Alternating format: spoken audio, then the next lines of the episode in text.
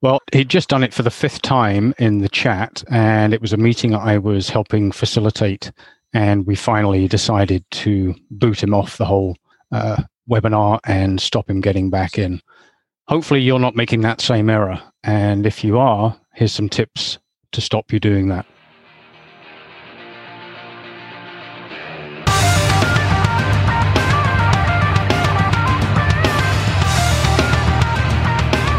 You're listening to the REI branded podcast. It's for you, the busy real estate investor who wants to stand out from the crowd and attract the right leads, right partners, and right clients every time. My name's Paul Copcutt, and each week we'll be looking to decode and uncover what makes a real estate investor brandtastic and how you can apply it to your real estate investing business. Each episode is intended to be valuable, cut to the chase, and actionable so you can begin to implement quickly and easily to get the results you want in your business. Thank you for listening. Now let's get to work on making you brandtastic. Hello, and welcome to this week's episode of the REI branded podcast. Probably like me, with just over a year of COVID now at the time of this recording, uh, things are starting to look like they're going to open up, but it could still be some time. So you're probably still attending lots of online meetings. And I think it's a missed brand opportunity for many people because we're now getting so zoomed out that we're you know almost in automatic mode when we're attending webinars and online meetings and we're really not maximizing the opportunity for our businesses and for our brands uh, that you should be doing uh, with these kind of opportunities. So this week, I wanted to share with you some some lessons from some recent uh, online events that I've attended and uh, helped facilitate, and some tips around how you can be building your brand before, during, and after an event. The project management tool that I use uh, to manage my client's business is, uh, is an online software as a service called Basecamp. And the CEO, Jason Fried, had a quote about meetings, which I, I like and I wanted to share with you. Uh, he said, Meetings should be like salt, a spice sprinkled carefully to an enhance a dish. Too much salt destroys a dish. Too many meetings destroy morale and motivation. Now, he was talking obviously about uh, employee meetings, and uh, you know, some of you may be in that situation. Uh, a lot of you are going to be self-employed, but many of you are in a situation where you're attending client meetings or employee meetings, and and that could be very well the case.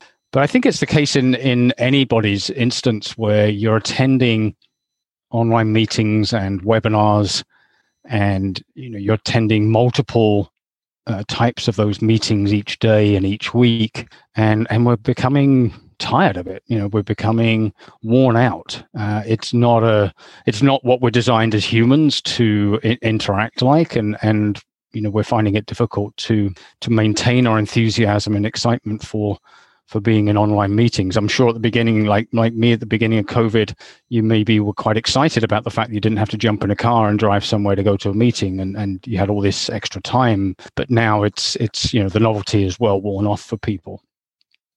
When you're thinking about attending meetings, I think you do need to be selective. You, you do need to think about you know what are the objectives or the goals that you're setting yourself for attending that meeting in the first place you know, is it there? Are you, are you attending to generate leads or generate business? Uh, are you there to increase your knowledge? Uh, are you there to engage with others? You know, whatever the reason, whatever the goal, uh, it's important that you're actually clear about what that goal is uh, first and foremost. And when you're looking at events and you're looking at that pre-event, so kind of step one is be sure that you can find an agenda for that meeting. It's it's difficult to not attend you know, mandatory, I say mandatory type meetings for employees or, or for clients uh, where there isn't an agenda. It's difficult to get, get out of those potentially. But you know, where you have the the option to attend or not, I would strongly recommend that you look for the details of the meeting, what they're promising to deliver, uh, how long it's going to be. It amazes me how many people, you know, put meetings out there or um, webinars and, and give give you no indication of how long it's going to be. I attended a, a webinar just the other day and a it was like a one of those ones where you kind of found the details and it was almost an immediate webinar. I found the details late. Um, and what I thought was going to be a 30 minute webinar uh, was actually going to end up being a 90 minute webinar. Well, that's a completely different piece of planning that you're going to have to make to to make that uh, worthwhile and an investment of your time. So make sure that you're looking, you know, for as much detail as possible. Uh, the the less there is a description, the less that they're promising, uh, the bigger the red flag, as as far as I'm concerned. So certainly be cautious with that. Also look at who's speaking, um, not just from, you know, do you recognize them or not, but do a search, uh, do a Google search, and see if they've spoken elsewhere. See if there's feedback from other events where these speakers have attended, and what do people think of the information that they've shared? You know, was it valuable? Uh, that's another way that you can determine pre-event whether it's even an event that you want to attend and also uh, do a search. It's it's very unlikely that event organizers are going to share their uh, attendee list, uh, but they do quite often put out hashtags for meetings, encourage people to share the the fact that they've registered. So do a search for that hashtag or for that uh, conference hashtag and see who else might be already uh, registered and saying they're going. Again, that might give you an indication: is you know are these the type of people that you want to be potentially engaging with, or are these the type of people that are looking for that level of knowledge or uh, the the type of business conversations uh, that you potentially could have. Are they the type of people that you want at your event or, or to be at the event you're going to? And then once you've decided on registering for the event um, share it yourself. Uh, let people know that you are going. It's not only for you to kind of put it out there and, and maybe uh, have other people like you interested and, and they decide to attend as well, which uh, obviously enhances the goals that you have around uh, having like minded people there or the people that you want to meet with. But it's also a brand building exercise. It, it puts a notice out there that you're spending time investing in yourself, you're spending time investing in your professional or personal development. And it says to people, you're not standing still. Uh, you're you're involved. You're you're enhancing what you're you're offering or what you're doing as a, as a professional. Also, uh, don't be afraid to reach out to the organizers uh, and the speakers ahead of time.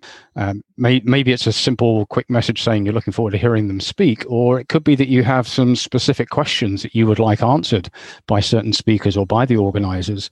Uh, and then make sure that um, you, you let them know ahead of time that you're going to be engaged and you're interested and and it raises again your profile with the organizers and the speakers who are going to be attending the event so that's pre-event. So once you've decided this is the event, make sure that it's obviously booked into your calendar.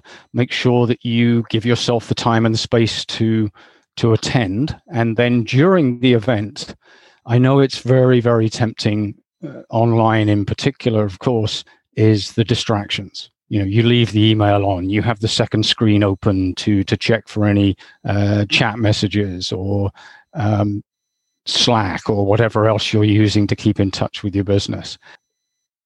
Try to not do that. Uh, try to turn off the distractions. Be present. You've invested the time, you've done the research. This is an event you want to be at, this is an event you want to add to your knowledge or your network or your business. So put that time aside. Don't try and multitask. You you you'll end up switching yourself off from both and not being performing well in, in either area. So if you've invested the time, you know, turn off the distractions and and be present for the event. Also, uh, make sure that in in terms of getting involved, you you've sent things ahead of time, maybe to the organizers and and speakers in terms of asking questions. You know, if there are polls that they're putting up there, if they're looking for people's interaction, you know, classic kind of icebreaker questions at the beginning. Where's everybody from? Or what are you hoping to get out of this event or this this session? Uh, get involved. Uh, get involved in the chat answer the polls. Um, make sure again it helps with your engagement. It helps you stop being being distracted. I attended a webinar very recently uh, which was excellent. And it's actually the it was actually the reason why i uh, decided to do this episode of this podcast because it was such a well put together webinar that they really answered the the before, during, and after that I'm, I'm going to talk about today. And they really did both give a very clear description of what to expect. They they engaged everybody during the event, really get get, thing kept things moving forward, kept things different, changing things around to keep you interested and, and engaged. And then they were great with their their follow up after the event. Um, but you know, the one thing you want to be careful of when you're getting involved is getting I'm going to say over enthusiastic. Um, I've seen it even worse than that. Uh, a couple of examples. I was on a I was on a call a few months ago um, with somebody that I, I follow and, and think very highly of, and uh, one particular person was in the chat and being very enthusiastic, shall we say. And she was answering people's questions in the chat um, that were directed at the, the facilitator or the speaker.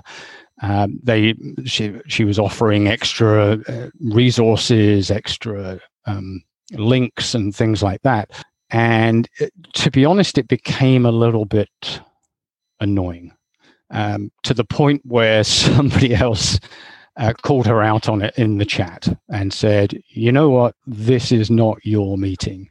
You weren't on the agenda." And it, you know, it's it was a quite a you know a fairly public kind of put down um, justified uh, to some degree for sure.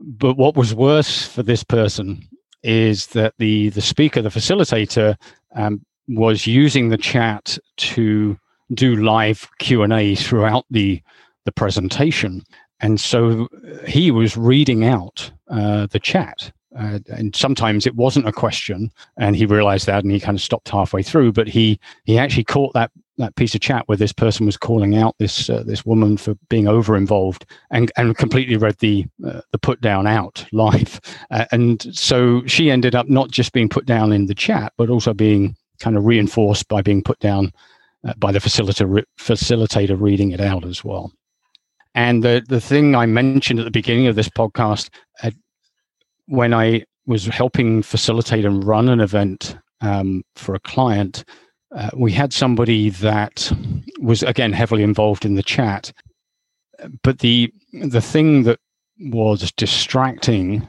and that uh, we finally eventually made the decision to to remove them from the webinar was that they were not just you know enthusiastic and getting involved they were trying to one up every speaker that was at, at the event. They were trying to show that they had more knowledge than the speakers. Which, okay, fair enough. If if you have that knowledge and and you're trying to be resourceful, that's one thing. But it didn't come across as that. It, it almost came across as uh, I know more than whoever you're listening to, so you should listen to me in the chat and not to the speaker. I did a quick search, background search of the person as the, the event was going on and then checked in with the client and said well actually you know they they have programs and and uh, events that they're trying to sell or promote. They didn't actually put the link in the chat which would really have been the worst thing to do. Very I, I think very brand damaging and kind of very poor show. Um, but they were obviously trying to get people to check them out uh, surreptitiously. And so we finally agreed you know it was probably better that they they were a distraction in the chat and and we removed them and, and blocked them from coming back into that webinar so be very careful when you're when you're involved in um, enthusiastically involved in events that you don't overdo it and and you become the know-it-all that uh, that nobody wants to to listen to also, you can use the uh, during the event. You can use things like private messaging. If there are certain people that you've identified that you want to try and reach out to and and network with, uh, a lot of the online platforms, Zoom in particular, but others, uh, give you the opportunity to message privately people in the chat. So that that can be a great way to to make that initial initial connection uh, with somebody that you've identified. But don't be sleazy, don't be spammy, don't suddenly make it all about you. Um, maybe just you know enough to say, hey, it'd be great to have the opportunity to catch up with you with a call later on or another time or um, the type of thing that you would typically do at a live event you know looking to catch up with somebody with a coffee or a drink or something, um, but doing it in a virtual way uh, and for some time in the future, obviously not during the event that you're attending. And then we come on to the third stage after the event.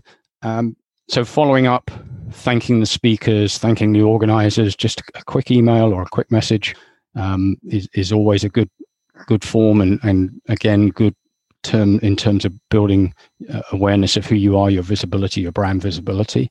Follow up with the connections you've made. You know, you've invested time, so you know don't waste that investment of time by not following through uh, with any of the connections or any of the uh, actions that you promised that you would take uh, before or during the event. Do something with the follow up content and resources that are typically sent out. You know, you know digest it uh, if that's what you want, um, file it away if need be, but do something with it so that it's not just sitting there and it just becomes another uh, another email in your inbox that eventually gets deleted or forgotten. Um, use the resources in some way. One great way, uh, not necessarily sharing it directly, but sharing on social media that you uh, have attended that event. Uh, you could do a blog post summary, for example, so you've got content for your own your own website. You could do a quick video with what you felt were the highlights of the event or the or the uh, the webinar. So you know, sharing with uh, showing again with uh, people that you are. Uh, continuing to develop yourself, continuing to add to your knowledge, continuing to be a professional influence, again, is great brand building uh, for you know for the future. And then finally, taking a look back at those goals that you set yourself for, for the event and measuring the value that you got against those goals. Now, sometimes that, that may take a little bit longer. If it's lead generation, you don't know uh, straight away whether that lead is going to turn into something more, but, but at least you can kind of get an initial reaction as to, you know, was that a good investment of my time? Because the chances are it's going to be at least 30 minutes, often 60, sometimes much more. Um, you know, you could be doing a lot of other things. So you want to be sure that whatever time you are investing uh, in online events, uh, and I don't think online events are going to disappear. I think we're going to see hybrids of online and, and in-person events for, for some time. And you know, some some events and some organizations may never go back to in-person. Um, so you want to be sure that any time that you're investing uh, in events, uh, be it in person or online, but online in particular, that you're getting a, a return for you, for that time invested and and um, and it has value for you. So, in summary, you know we're all zoomed out. We're we're definitely worn out by by being online all the time, and you want to be thinking, if I am going to be investing that time, being selective, finding the right events, finding the right subjects, um, so that you're adding to your professional and, and personal development, setting some goals around those events, doing some, some pre event uh, research, doing some pre event reach out, being uh, fully engaged when you're at the event, not being distracted, and also not being the know it all. And then after the event, making sure that you're um, doing the follow up, doing the follow through, sharing um, with others what you thought and and measuring the value of those events. I hope that's been uh, helpful. Uh, have yourself a fantastic day and enjoy the next online event that you attend.